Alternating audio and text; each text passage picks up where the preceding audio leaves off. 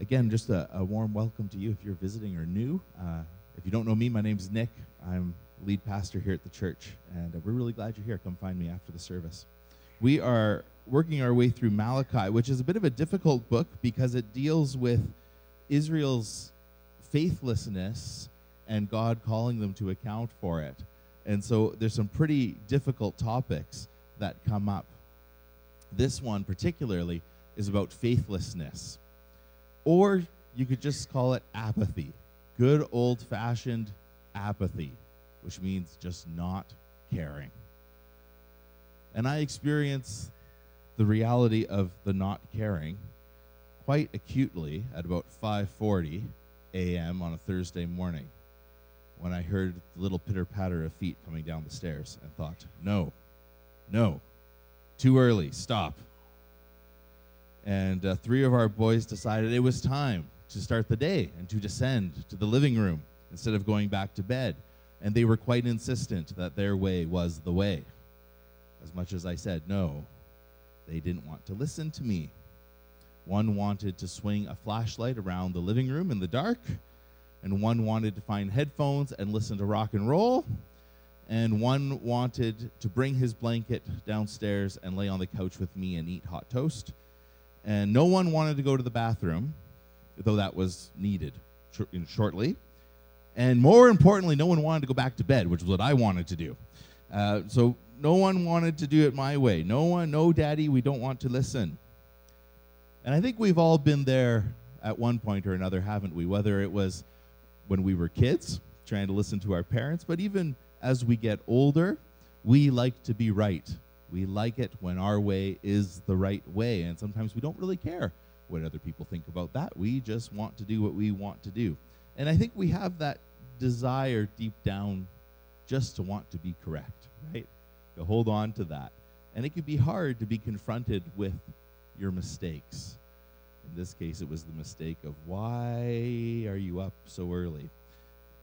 But here for Israel, we find that same sort of attitude. God is confronting them with their apathy and their mistakes and their brokenness, and they just don't care. They want to keep doing what they've been doing.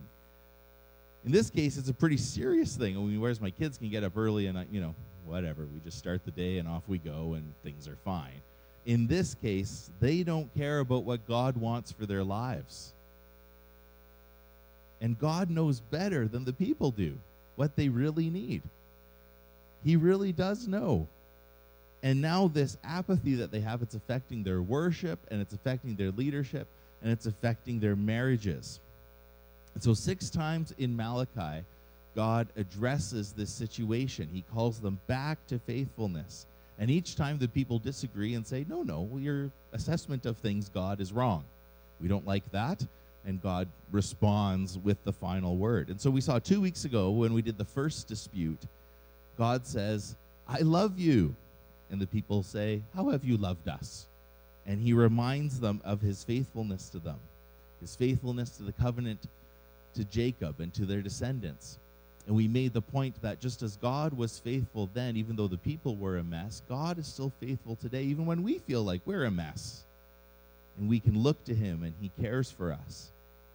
And now in the second dispute, we're doing second and third show up today in, in these readings that Jurgen did for us. God is pointing out their not caring attitude in worship. Now, it sounds strange to us because they're talking about the animal sacrifices that they bring, but that's part of their worship system at the time. And in a sense, you could think of it this way God turns the, the I love you question back onto them. They said, God, you don't seem to be loving us. Do you love us? And now God's saying to them, You don't seem to be loving me. Do you love me? Here's the things that I'd asked you to do when it came to worship, and you don't seem to care. You're bringing kind of whatever animal you want to bring. You're supposed to bring the best one to bring to God, and you're just kind of like, well, here's one with three eyes. I guess I'll bring that one. He's kind of weird looking. I'll take him and bring him to the altar, and here's one who's like, I don't know what's happening with that guy. We'll bring him, put him on the altar. I'm not going to keep him. Uh, I don't want to eat that one. We'll just kind of tuck him over there. And you're blatantly disregarding the covenant law that we made to each other. They've kind of got this attitude of, of treating worship, treating God with this, hey, it's just good enough. this is just kind of good enough, whatever kind of attitude. And it drives home this point, folks, that God is not interested in our own sort of half starts of worship. He's not interested in us looking to be religious or spiritual, but to actually have no desire to follow Him. He's not interested in us showing up on Sunday and having a great time Sunday morning and then turning around on Monday and not caring about listening to what He has for us or calling us to Himself. So much so that in verse 10, God says, I wish one of you would just close the temple doors. Why don't you just close the doors? Because this whole thing I don't want to accept. This is just not worth it. You're going through the motions, but you don't care about it. You don't care about me. In verse 13, we get a sense of what the people are saying. It says, But you say, What a weariness this is, and you snort at it. I've, see, I've done that. right? I don't want to do this. My kids do this also. We don't want to listen. I don't want to care. And that's the issue that God is, is pointing out to them. You're going through all the motions of saying you're following God, but you don't want to obey God. You don't want Him to actually change your life in any meaningful way. Deep down, you still want to hold on and be in charge of your own life. And we can be like this too, can't we? We can know about Jesus. We can even say we love Jesus. We can acknowledge what He's done for us, and we can come to church on a Sunday morning, or we can participate in all sorts of like Christian activities and do Christiany things, you know? But if our attitude is like, I don't really actually care at the end of the day, I'm doing this to make myself feel better, but I don't really care about what God calling me to put away my sin. I don't really care about living for Him. It's the same as bringing kind of a weird looking animal to the worship service to give to God and saying, well, that's just good enough. Eh, I don't really care. But God's not interested in our pretending. God is calling his people back to faithfulness. And not just not just his people then, but at all times he calls us to faithfulness. In fact, we get a hint of that in verse 11 of chapter 1. It says, "For from the this is about the, like the most optimistic bit of this whole reading, right? For from the rising of the sun to its setting, my name will be great among the nations, and in every place incense will be offered in my name, and a pure offering, as opposed to the really wonky offerings that are happening at the time, right? A pure offering, for my name will be great among the nations, says the Lord of hosts. We get this reference that people who want to faithfully follow God are going to rise up from all the nations, not just from Israel itself. And this is looking forward to a future time where, through Jesus and through the salvation that He's won for us at the cross, that is extended to all people, people from every tribe and tongue and nation can be grafted into the family of God. And that's what this, this passage looks forward to. Even in the middle of God addressing all this, all these issues in his people at the time, he's saying there's going to come a day where my name will be lifted up around the world. And we actually lived that out this morning. We actually helped fulfill that this morning, didn't we? But there's a call here to faithfulness. Come out of an uncaring attitude and come back to a faithfulness to God. So it's affecting their worship, but this same attitude's affecting other places as well. It's affecting their priests. The priests are supposed to oversee the temple worship, right? And yet they're letting this go on, the same sort of uncaring attitude. They're letting this profaning happen, you could say. In verse 7 of chapter 2, it talks about the priest. It says the priest should guard knowledge, and people should seek instruction from his mouth, for he's the messenger from the Lord of hosts but you've turned aside from the way. You've caused many to stumble by your instruction. You've corrupted the covenant with Levi, which is a call back to Levi, who was from that, eh, that tribe, that people group, out of God's people, from the tribe of Levi, is the priesthood. And he's saying, You've kind of neglected, you've forgotten the original calling that you have as priests. You've forgotten that. And you're joining in on this corrupt worship people are supposed to be coming for prayer and for teaching and, and all this sort of thing, but you're letting this sort of whatever attitude just carry on. So we have a faithful, faithlessness in worship and a faithlessness in the priest's leadership. And then we find a faithlessness in the third dispute, which is a faithlessness in marriage. And what you have here at, in chapter 2, the beginning of chapter 2, is we have Israelite men are marrying non Israelite women, which they were told not to do, not because it was an ethnic thing, but because of the idolatry, the rampant idolatry in the other nations. And as soon as they intermarried, now these Israelite men were bringing these other nations' foreign gods and idols into their house. And it was corrupting the household worship. And then what you found was a sort of wave of divorce going on in their society. The men were starting to divorce wives for kind of no good reason because they were apathetic, because of the faithlessness, the same attitude of, I just don't care. And so now, when this marriage doesn't seem to be working out for me, I just don't care, whatever. Just kind of divorce, go on from there. And God links together their idolatry, their faithlessness to Him, and their divorce, their faithlessness to their spouses. And the people seem to be fine with this. And Malachi's call to them is no, you're betraying the covenant with God. You're being faithless in worship, in your leadership, in your marriage. Come back to God. So what are the implications of that for you and me? Well, the passage really it really shines a spotlight on their apathy, okay?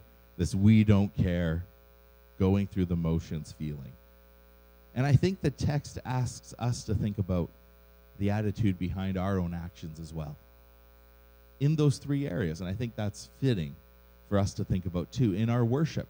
So, in our walk with God, in our personal walk with God, how are you doing? Or are you going through the motions and you just kind of, whatever? Or maybe in the place of leadership. Now, some of you may feel you're more in leadership than others, but all of us have areas of life, leadership in our own lives, but there's also people that we often have an influence over in some degree. Do we have a sort of, I don't really care what my example sets kind of attitude? I just don't care, you know? What about in, maybe we're not all married, but what about in our relationships with others? We can also be kind of apathetic. We have a choice to be faithful or to be faithless. We can choose our own way or we can respond to God's way. Or in the example of my children, you can come down the stairs and choose to wake up even though I don't want you to, or you can go back to bed. Please and thank you, right? God points these things out not because he doesn't love his people, but because he precisely does love his people. Because he doesn't want them to stay in this faithlessness. He wants to call them back to himself in all these areas of life in their worship, in their leadership, and in the home. And he calls us to that today as well. Be faithful in our walk with God, to be faithful in the places where we work or where we go to school, and to be faithful in our relationships, whether that's in marriage or with your parents or with kids. Don't grow apathetic. Don't grow apathetic because it's easy to grow apathetic. Here's God's people who they've seen him work in miraculous ways. They have this history and tradition of God present and at work in dramatic ways in their lives, and yet they say, I don't really care. Don't feel like it. And now today we don't offer animal sacrifices, right? It's not like I'm evaluating, you know, how your goat is when you come in on a Sunday morning, you know. Is it how's it looking, right? What are we called to offer instead? What's the New Testament call us to? We offer ourselves as living sacrifices. We don't bring some other thing, we bring ourselves. We're called to offer ourselves in a wholehearted devotion to Jesus. That doesn't mean we always get it right. Doesn't mean we don't sin and stumble along the way. But it means our hearts are such that we say, God, I want to follow you first and foremost. And that means in every area of my life, in my personal walk with you, in my relationships at work and at school, and, and even in my home life. I want to follow you. And what would that look like if we as a church just said collectively, God, keep us from apathy. We want to follow you. We want to follow you first and foremost. We want to resist the temptation to become apathetic because we need to be honest. That temptation's there. It was there for God's people at this time. It'd be silly for us to think it's not present in our own time. And so to be wise and say, God, keep us from going slack in our walk with you, in our walk with others, in the places where you've put us. I think as a church, it would help us to be more tender to the moving of the Spirit. I think it would help us to actually, when we're reading God's word and there's a call for us to obey, our hearts say, Yes, God, I want to obey that. It, maybe it's hard to obey, but I want to try. I think it would give us a compassion for each other. And it's not that those things aren't there, but we need to be wary of the temptation to grow hmm, into that nonchalant attitude, right? Where we just kind of snuff that stuff. Whatever. And before we start thinking, man, this message is all about me having to try harder to do stuff, I want to read a passage from Ezekiel. Ezekiel 36, 26 to 27. In Ezekiel, God makes this promise to his people. He says, I will give you a new heart and put a new spirit within you. I'll remove the heart of stone from your flesh. That's the apathy bit. So we can say, I want to get rid of that apathy. I want to I want to get rid of my not caring attitude about Jesus. But we got to remember there's there's a work in progress both with what I want to do but also God is doing that work. God removes the heart of stone from my flesh. If I'll let him. Remove the heart of stone from your flesh and give you a heart of flesh. That's a heart that cares and a heart that's tender and a heart that's open to God and others, right? And then in verse 27, God says this I will put my spirit within you. And why? What then happens when our hearts are made soft and tender and the Spirit of God lives within us? What happens? And cause you to walk in my statutes. There's the faithfulness. See, we can't be faithful to God just on our own we can try hard. We can try hard at all kinds of things and still fail at it, right? We actually need God's help by His Spirit to transform us, to make us able to be faithful to follow Him. And so God's desire is not just to cleanse and forgive us, not just to have you repent and come to faith in Jesus, though that's really important. But his heart then is having been cleansed and having been forgiven to fill us with his spirit so that we can then live for him, so we can walk in his ways, so we can move from faithlessness or move from apathy to faithfulness and joy again. And so I want to pray to that end for us that individually, but even as a church, we would make that a priority in our lives. That we take that to heart today. And and as we come to the communion table, that maybe as we come forward and take the bread and the cup, it would be like an act of us saying in a fresh way again, Yeah, God, I choose you. I choose faithfulness to you. And I recognize it's not just something I can drum up on my own strength, but as I come and receive from you today, I remember it's by your Spirit that you cause me to be able to walk in your ways. You do that work in me. So let's pray to that end as we head towards the table. Jesus, I thank you that you call your people back to back to life in you, back to hope in you, that you don't give up on us. You didn't give up on Israel here in Malachi, even though they've got all sorts of issues, all sorts of stuff going on.